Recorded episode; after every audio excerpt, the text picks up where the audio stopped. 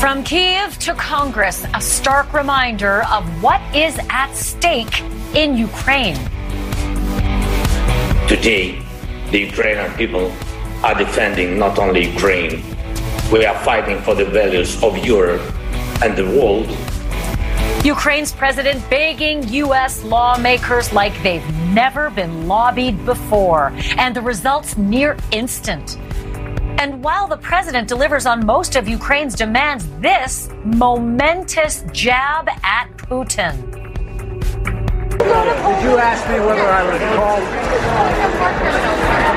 Oh, I, I, I think he is a worker. Proving the president's point a Russian attack on a Ukrainian theater where hundreds of civilians were huddled for safety.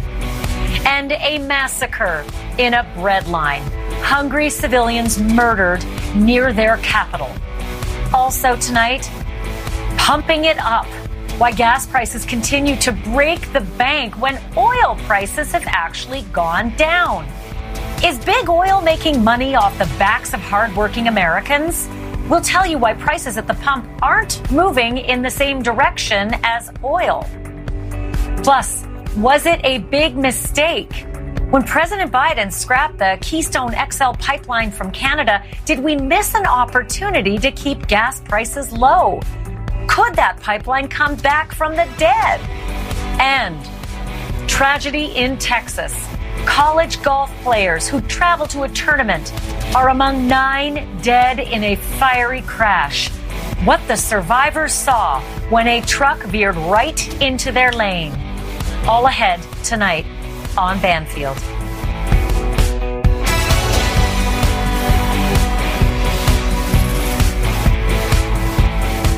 Hello and welcome to Banfield. When is the last time that members of the United States Congress all stood up together and clapped for the same thing?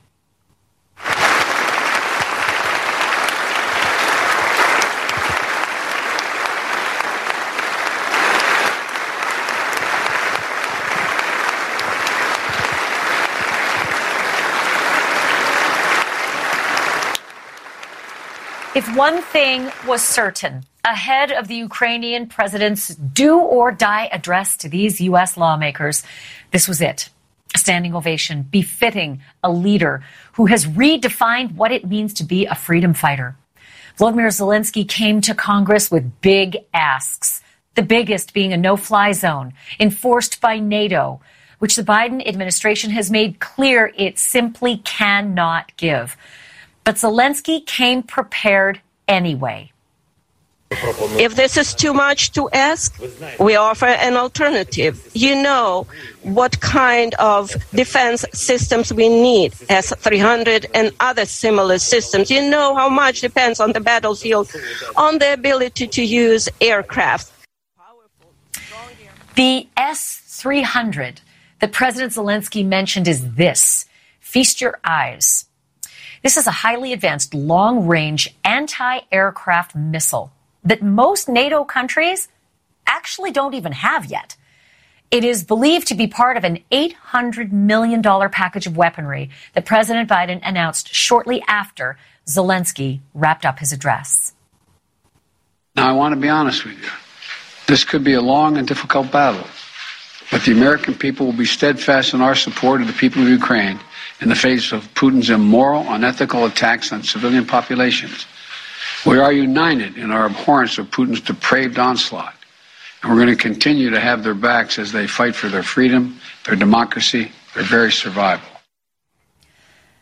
That is not hyperbole. And it may not even be Mr. Biden's most consequential remark on Ukraine today. That honor may go to the unscripted, seemingly off the cuff answer to a reporter's question at a separate White House event.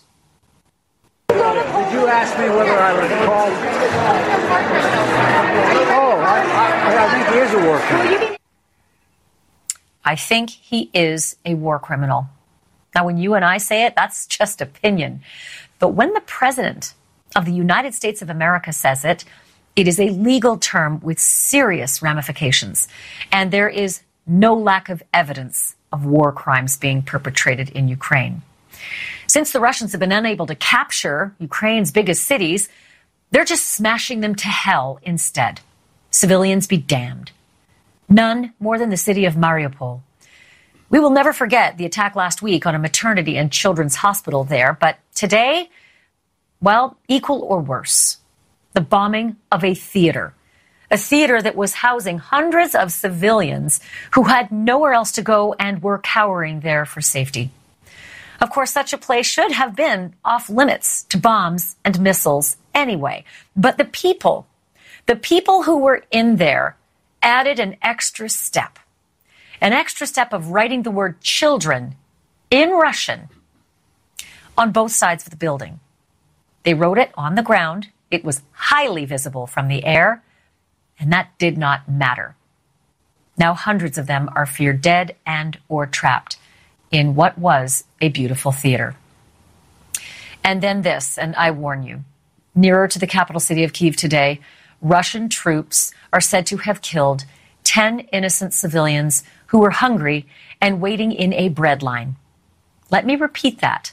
These people, these corpses, were merely waiting for bread in a line.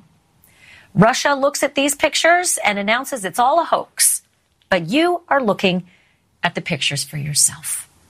I'm going to stop here and I'm going to bring in my News Nation colleague, Robert Sherman, who's in Poland tonight, just across the border uh, with Ukraine.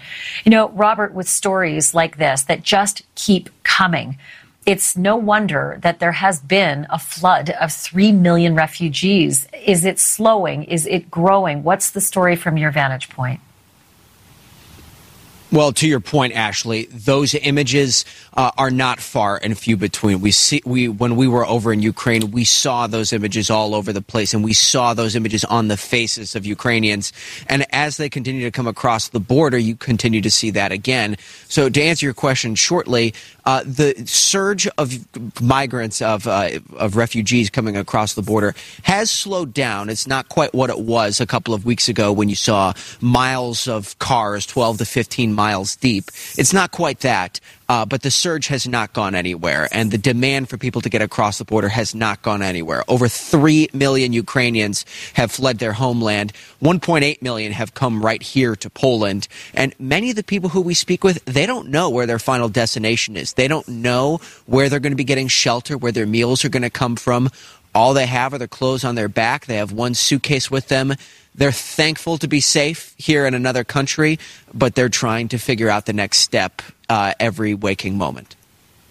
So they crossed into Poland because that was the safe haven. And then 13 miles from the Polish border, uh, the Russians laid waste to a, a base um, and that is awfully uh, close, too close for, for comfort for a lot of people politically, and I would assume for the refugees too. Uh, the question I have is less now about the refugees and more about the Poles themselves. Are they bracing for a potential encroachment uh, closer to the border or even in Poland?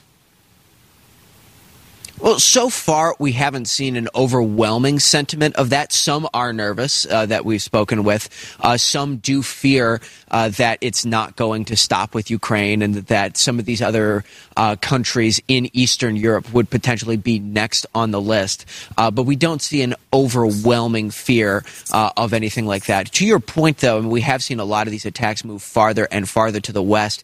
That is making people nervous because you had you know a, a lot of these areas, such as Kiev and Kharkiv, were right in the uh, center of where all this action has been taking place. Now, all of a sudden, Ivano-Frankivsk, Lviv, uh, Lutsk, some of these other cities are, are finding themselves in the crosshairs as well. People don't know what to expect. They don't know what the next move is going to be made uh, in this conflict, uh, and that's what worries a lot of people the most. Just looking at this picture beside you, if that were a picture on the news, you know, in America, that would be the lead story for months upon months. A massive explosion right in the middle, you know, of a civilized area, high rises, civilians, innocents, um, all dying in that explosion. And that's just Wednesday. Um, perhaps highlighted by what Zelensky said to Congress today we have a 9/11 and a Pearl Harbor every day here, and you can see it, you know, in these pictures. So to, to that end, Robert, I want to ask you about the the peace talks. It's hard to even believe that that is coming out of my mouth that they're actually happening. But it seems that there may have actually been some movement. And I'm just going to look through the list of what I saw today. Uh, Zelensky said that negotiations are actually becoming more realistic. That those were his words. Lavrov, the foreign minister, Sergei Lavrov in, in, Russia, said that proposals are now being discussed where they might be close to an agreement. The Kremlin, uh, for its part, also saying that perhaps Ukraine might actually take on an identity close to Austria or Sweden, both members of the European Union, but they're outside of NATO. And then, of course, big headline yesterday. Zelensky said, okay, the door is closed on NATO. I get it. We'll go it alone. And some people thought that was a concession. Where do we stand? Is this actually looking positive? Well, those are the sentiments that we've been gathering. And of course, let's all remember here that the Kremlin wants to pro- put out certain information in order to bolster their case and uh, so that their people feel more confident. And the same can be said for Ukrainians and the government that is in Kiev. What I would tell you is this, is that we speak with, we've spoken with a lot of Ukrainians on the issue of peace talks. And the one thing that we keep hearing over and over again is that the average Ukrainian does not want to overly concede. They do not want to simply roll over because they view the sacrifices that have been made by their countrymen and women are too great and too valuable to this point. And over the country's 30 or so years of history, a lot of blood has been spilled for the independence of Ukraine. So they don't want to give up that independence and autonomy. Uh, many we've spoken with are not keen on the idea of relinquishing control of some of those eastern contested areas. Um, the issues of the EU and NATO complex, of course. Uh, most people that we speak with would like to join both of those groups. Uh, one area that we do see people talk about, though, is Crimea, uh, a region in which uh, Russian control is really strong at this point. Um, we've heard people o- almost seem as though that they'd be willing to concede Crimea for the sake of peace. But the main issue that they say is, is that they don't want to give up too much, uh, and they want to make that very clear to Russia that they don't want to roll over. So that's the issue that we're seeing here, and those are some of the red lines we're seeing drawn. Robert Sherman, thank you for your reporting uh, from Poland live with us tonight. We really appreciate that. I want to uh, skip over to Washington, D.C. now, where News Nation's Kelly Meyer is standing by. She was uh, today watching, I think, what amounts to a masterclass in lobbying, Kelly. Um, we knew that Zelensky's address was going to be a, a, big event, right? But even seasoned lawmakers looked like they were, uh, they were just moved almost to tears. That's right. And like you said, just off the top of your show, a standing ovation, both Democrats and Republicans. That's something rare that they're in agreement on, standing together and applauding President Zelensky. I'm told not a dry eye in the House. One lawmaker calling Zelensky the Churchill of our times, and many lawmakers feeling the weight of this moment, saying, when this chapter is written in history, how will we be remembered? How did we help Ukraine? A passionate plea by Ukrainian President Volodymyr Zelensky. In the darkest time for our country, for the whole Europe, I call on you to do more. In hiding in his war torn country, speaking directly to Congress and President Biden. Right now, the destiny of our country is being decided. With Russian forces bearing down across his country, thousands dead, more than 3 million fleeing. Zelensky pulling from tragedies in American history to draw the connection and get his message across. Remember Pearl Harbor terrible morning of December 7, 1941, when your sky was black from the planes attacking you. Just remember it. During his 20 minute address, the Ukrainian president showing this graphic video, the real impact of Russia's invasion.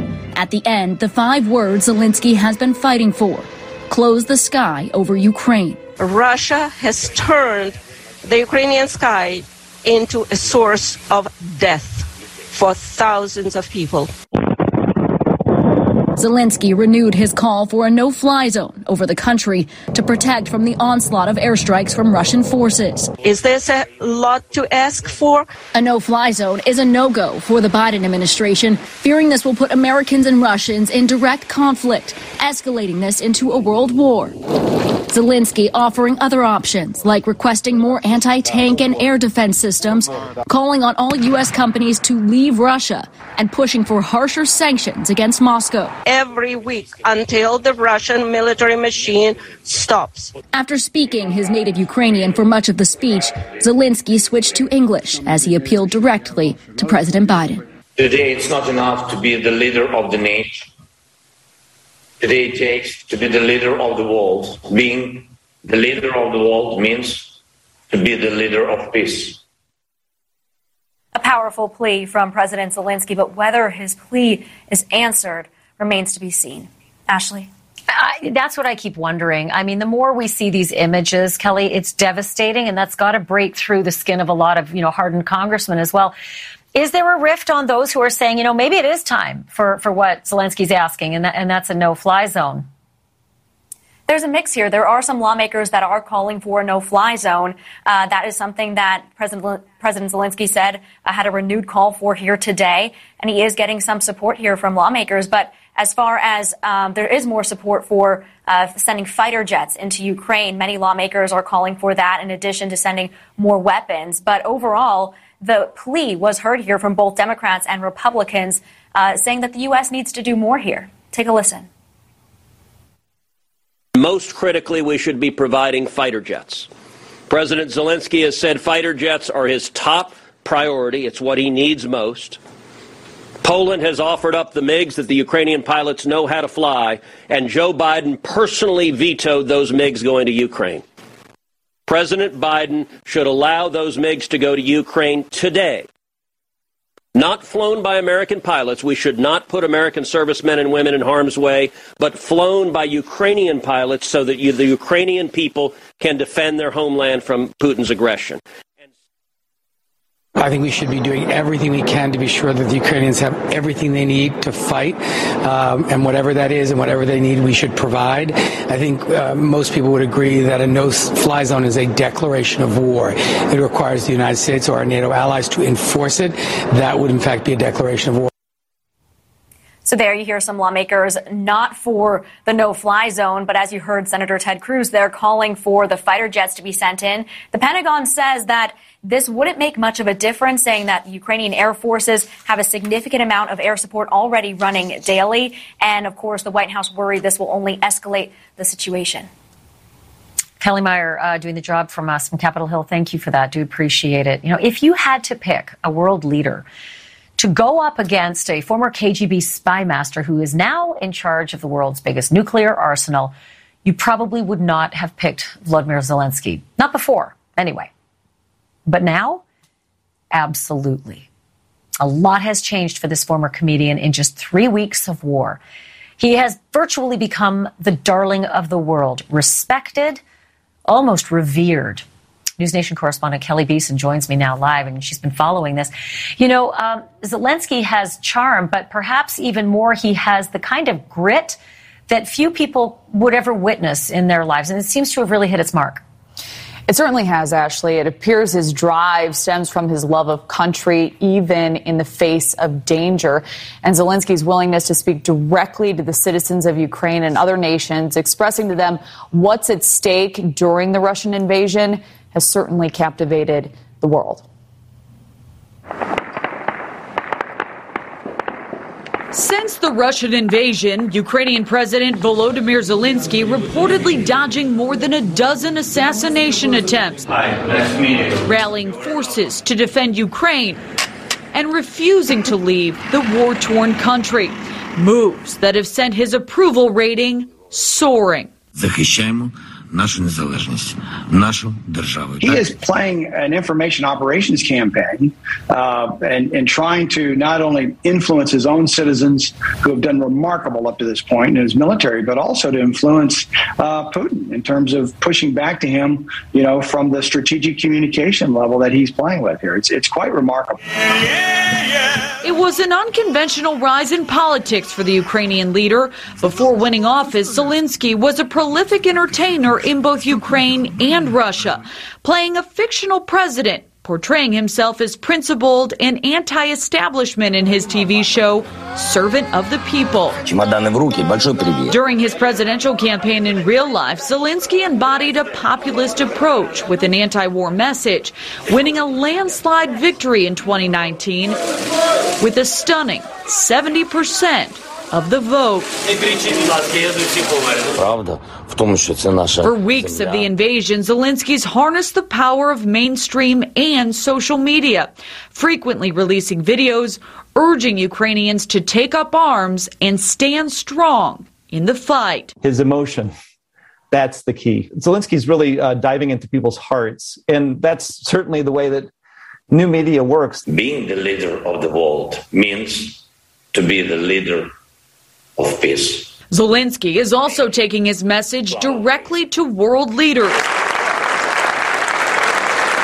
In a virtual address to U.S. Congress and President Joe Biden today, Zelensky making a brief but emotional plea for help, moving some in the audience to tears. The balance is essential. The balance between ethos and pathos is everything. Zelensky walking that line by explaining why he's requesting items like a no fly zone over the country, while also appealing to the human side of the fight with a brief video showing the devastation in Ukraine. It's really powerful to see before and after imagery. And that's something we do in film and television, right? Is juxtaposing two images. His experience allows him to reach people and move them and inspire them uh, to action.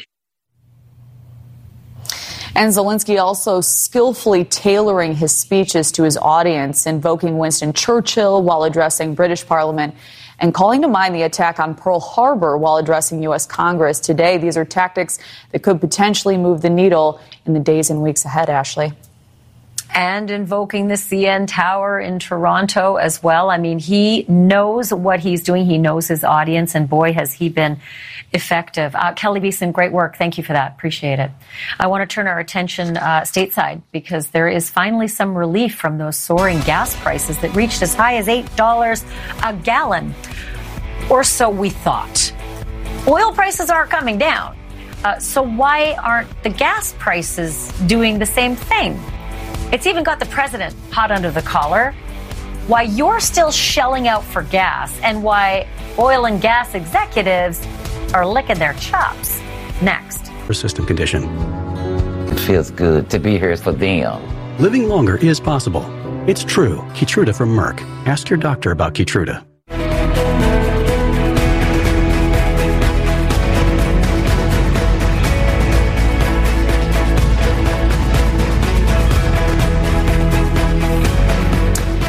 What goes up must come down, right? Not when it comes to oil companies and what you pay at the pump. Everybody felt the immediate pinch when the war in Ukraine and the resulting Russian sanctions made the price of oil shoot through the roof. We get a fair bit of our oil from Russia. But those spiking prices per barrel have since come down, and quite a bit, it turns out. So you would, of course, think that the prices at the pump would reflect that. They don't they're higher. So what gives? News Nation correspondent Brian Entin is on the story, and he joins us to explain what seems, Brian, like a very unfair system to us drivers. Why is this happening? Yeah, it certainly does. You know, Ashley, the gas prices have come down, but barely. We're talking cents, just a very, very little bit, which is so confusing. You mentioned it when you look at the price of oil, which has come down much, much more. One thing uh, that seems to be getting worse, which we talked about last night, uh, is gas thefts continue to be on the rise. It is still happening. Gas thieves targeting gas stations. The latest in North Carolina, where this guy showed up late at night and used a device to get into the pump and steal hundreds of gallons of gas. Police say he then waved other cars into the gas station so they could also fill up for free. It lasted about 45 minutes till about 11:16 that when the police find out they were here. And by between that time it was like maybe 15 cars or more probably filled the gas about close to 400 gallons. It's the latest in a spike of gas thefts as the national average price of gas sits at $4.31 a gallon. It's even higher in some parts of the country. $60 if you want to fill up your tank. $60 for your tank? Yes. How difficult is that? It's difficult. What's so perplexing is the price of oil is dropping, but the price of gas is not. President Biden tweeting, oil prices are decreasing, gas prices should too. Last time oil was $96 a barrel, gas was $3.62 a gallon. Now it's $4.31. Oil and gas companies should not pad their profits at the expense of hardworking Americans. He tweeted this chart that shows oil prices dropping for the last week, but gas prices staying about the same. Oil prices going down, but gas prices not. It, ju- it just doesn't seem to make sense. It always seems like the prices at the pump move higher a lot faster than moving lower. Doug Shupe with AAA says gas stations already bought the gas they have now at a higher price, so it'll take some time before we finally see relief they paid higher prices when the crude oil prices were higher. And then the other thing that comes into play is competition. When one gas station is slow to move the prices down, all the other gas stations around it, that makes them very hesitant and reluctant to move the prices lower as well. So the prices have gone down again just a little bit in some areas. It's barely even noticeable. Uh, it'll be interesting, Ashley, to see what happens uh, over the coming weeks, really days. Hopefully, uh, we'll start to see a little bit of relief at the pump. I, was looking at some numbers, Brian, and it just sort of made me uh, so angry. Since March 8th, oil is down 23%, but since March 8th, gas is up 3%. So uh, there's probably a reason they call it rockets and feathers. It rockets up at the, the hint that there's a problem, and then it falls at the rate of a feather. Um, so, what do we have a sort of a timeline? I know a lot of people are kind of thinking, well, maybe I can hold off and not fill my car for a couple of days or a week, but should we be that optimistic? Well, all the experts I talked to today, that was my question. Can you give me a day? Can you say whether it's going to be a couple weeks? Uh, and, and they really don't have a timeline it comes down in many ways to competition. Uh, if one of these companies decides to lower the prices, it's going to make it very, very competitive because everyone's going to start going to Mobil or to Shell or to Exxon to get their gas. And then everyone at the same time uh, is going to feel like they need to lower their prices. We reached out today to Chevron uh, and also to Exxon. Um, asking, look, is there a timeline? Is there a day you're going to do this? They would not respond to our specific questions.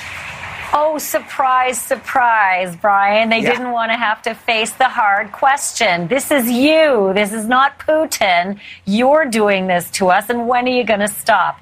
Crickets. All right, Brian, keep on it. You're doing a great job this week of being honest to us about why we're paying so much. Thank you for that. Thanks, Ashley.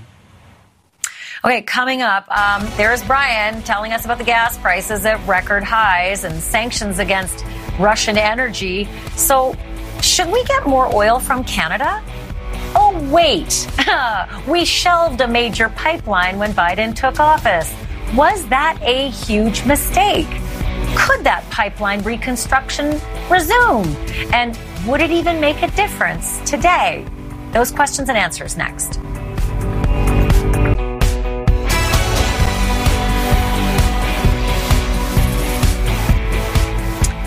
You're like me, you want to find the guy to blame for those skyrocketing bills when you fill up your car. Gas prices are at record highs, and that makes pretty much everything else expensive too.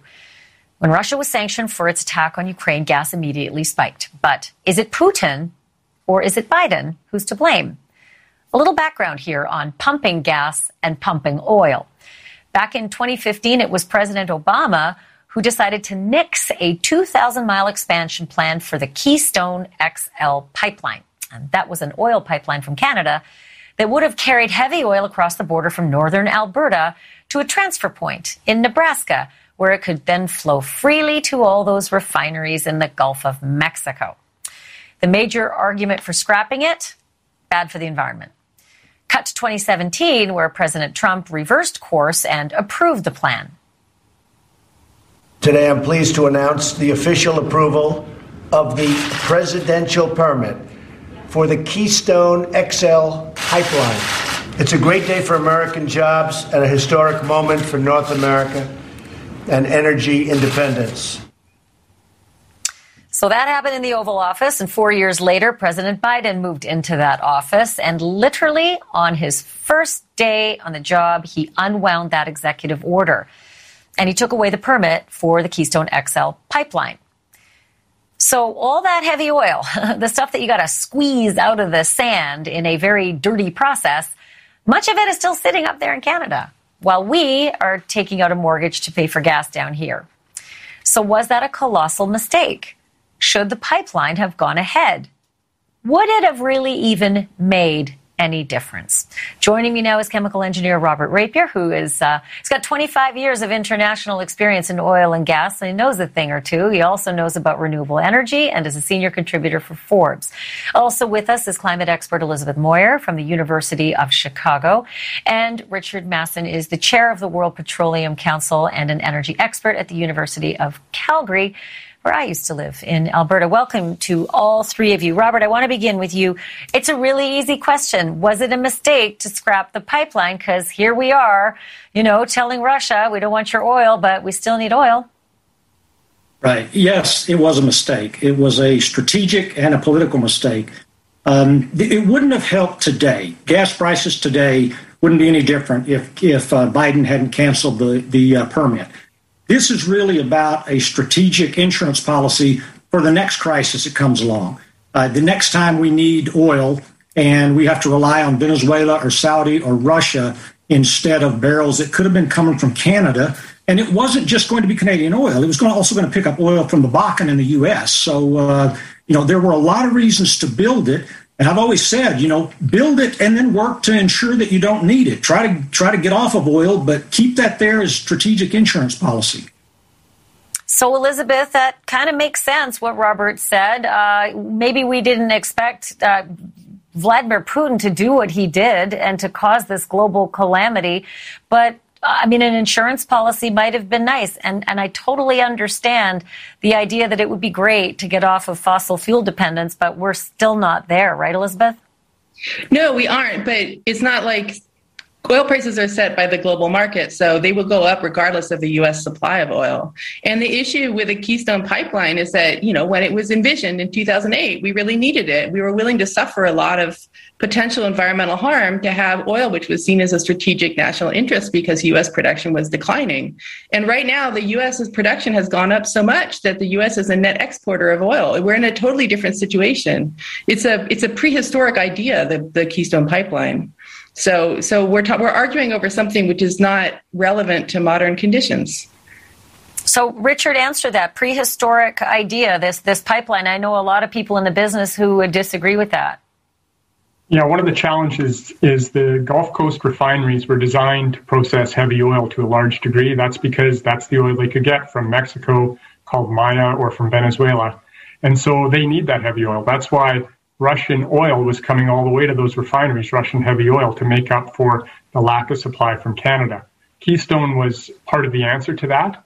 Uh, you know, I think it's gone, but in the interim, Alberta certainly got lots of heavy oil, and we're going to do our best to get oil to you and ship it probably on rail.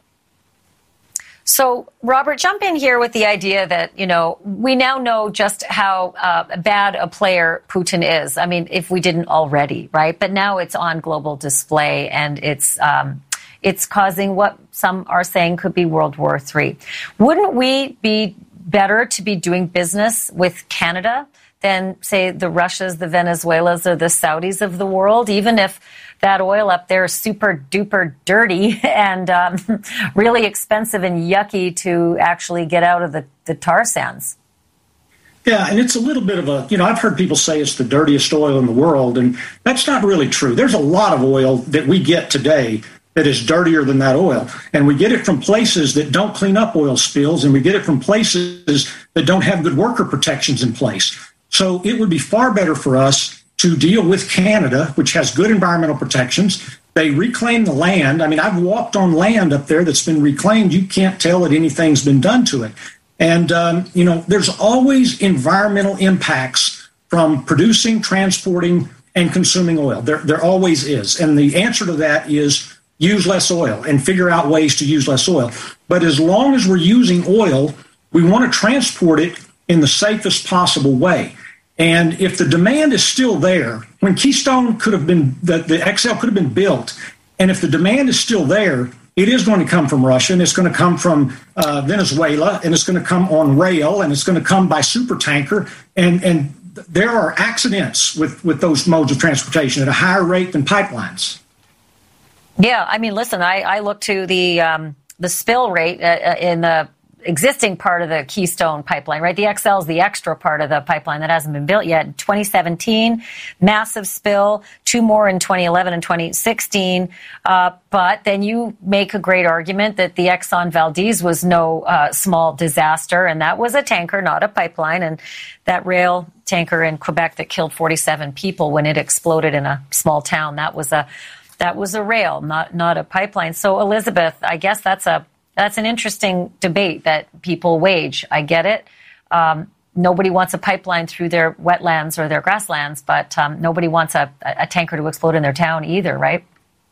Yeah, no, I totally agree, and and it is totally true that pipelines are safer than rail. I agree with that. I'm a pragmatist, but the point is that the Canadian oil that would come through the Keystone at this point in time is going for export, and the United States is not a colony of Canada. You know, we don't need to assume any environmental risk to help Canadian businessmen. And it's true that our refinery capacity in Texas is set up for heavy oil. Uh, you know, that's completely true, but it's also not the case that people in Nebraska need to have their lands seized by eminent domain to benefit a businessman in Texas. You know, the TransCanada that wanted to build this pipeline was exercising the powers of eminent domain to seize private property from Americans. A Canadian company was taking American private property for their pipeline. And you can only justify that when there's a national strategic, very compelling national strategic interest uh, for the pipeline. And there just isn't anymore. We, fracking has revolutionized the energy landscape. Um, and it's just not something that has the strategic importance it would have had in 2008. Well, I kind of think, I, think, risk unexpectedly, I think what's happening, you know, right now in Ukraine has got this conversation potentially back in its nascence again uh, to, to see if it's going to happen. I wish we could have more time, but I'm going to have you guys back. Robert Rapier, Richard Masson, and Elizabeth Moore. Thank you, all three of you. Really appreciate it. Straight ahead, Thanks, heartbreak on the highway. Six college golfers and their coach are dead after a truck carrying two people veered right into their path. Those two people died as well, but now the big question what caused their truck to cross the center line and slam head on into those kids? We're going to take you live to West Texas next.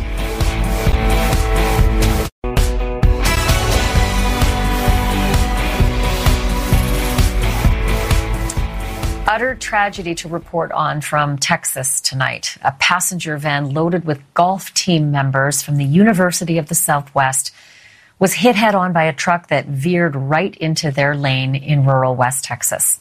Nine people were killed, including the golf coach. The players were headed home to New Mexico from a two day golf tournament and were on that rural two lane road when this tragedy happened. News Nation correspondent Markie Martin is covering this story for us, and she's with me now live. Markie, this is just such an unimaginable tragedy. Do we know yet how or why that vehicle veered into their lane and hit them head on? We don't. Uh, still a lot of answers that need to be given to the families, the school, but talk about horrific losses uh, for those team members, the families, the University of the Southwest. It was actually head coach uh, Tyler James who was behind the wheel. He was in his first year, actually, first year of head coaching both the men's and the women's team. However, state officials say it was actually that other car, that pickup truck that you just mentioned. That pickup is the one that veered over into the golf team's lane, and that team was about halfway home when tragedy struck. It's a, it's a very tragic scene. It's very, very tragic. This is the wreckage left behind from the deadly car crash involving a New Mexico golf team. The team's crumpled bus, barely recognizable. The Ford truck it collided with, charred in a ditch alongside the road. This was a head on crash. One of the vehicles belonged to the University of the Southwest. It was transporting the men, men's and women's golf team from a golf tournament here in the West Texas area. Um, tragically, there are deceased in that vehicle. Seven inside the team bus didn't survive, and we now know who. Head coach Tyler James, freshman Mauricio Sanchez, freshman Travis Garcia, junior Jackson Zinn, junior Karisa Raines, freshman Tiago Sousa, and freshman Laci Stone, whose mother posted a loving tribute on Facebook showing off the matching heart tattoos she and Laci got before leaving for her first year of college, adding, quote, I wouldn't wish this pain on my worst enemy. The university issuing a statement confirming the accident. Seven deaths from the team and two athletes in critical condition at a Lubbock hospital. Police say neither the driver nor passenger from the pickup truck survived. Area schools now grieving alongside the University of the Southwest. You send your, your kid off to college, in this case to play golf, and you just never dream of something like this happening. Most uh, small colleges are in, in small areas, and so the, they affect not only the team, not only the student body, but the town. As the sun came up this morning, troopers still on scene investigating. Officials say for unknown reasons. It appears the pickup truck crossed the center line and ran into the team van head on, both vehicles catching fire. Uh, just an agonizing 24 hours for that school. And Ashley, I did call uh, the office of the president first thing this morning. I actually got a hold of his assistant. She said that he would be unavailable all day long as he had gone to that hospital in Lubbock to be with those two students who are still in critical condition. Ashley. So weird because honestly, you think maybe it was late at night. Maybe that truck, someone fell asleep at the wheel, but it was only around eight o'clock at night. So even that doesn't seem, you know, too plausible. Markie, what do we know about those two yep. kids who survived, the ones in critical condition? Yeah, so we got all of the names of those involved late this afternoon. The two kids, the two players, uh, I should say, who survived are still in the hospital. Both of them are on the male golf team. Their names are Dayton Price and Hayden Underhill. Um, interesting, both of them freshmen, both of them from Ontario, Canada. And I actually found a GoFundMe page for Dayton uh, who his friends, family had already set that up for medical expenses, and they detailed on his GoFundMe page uh, that he had suffered third degree burns to most of his body. So it does sound like it'll be uh, a long road to recovery, both mentally and physically, uh, if and when these two young men do get out of the hospital. Ashley.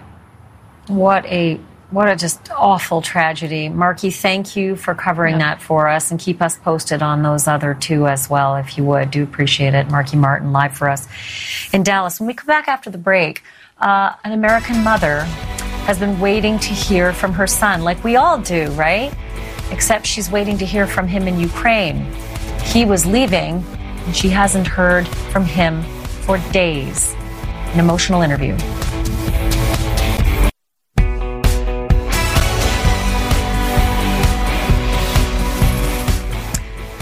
So, uh, you know, as we've been doing a lot of the war coverage, I know as a viewer, things start to look and sound a lot the same, and there's a lot to digest in a lot of these stories. Um, and, and then you hear about someone named Tina Hauser, who is a fellow American from Minnesota, and she's just looking for her son, fellow American who is teaching over in Ukraine. My colleagues Marni Hughes and Leland Vittert are about to air uh, just a gut wrenching interview, guys, with with Tina. Um, it's been a while since she's heard from her son.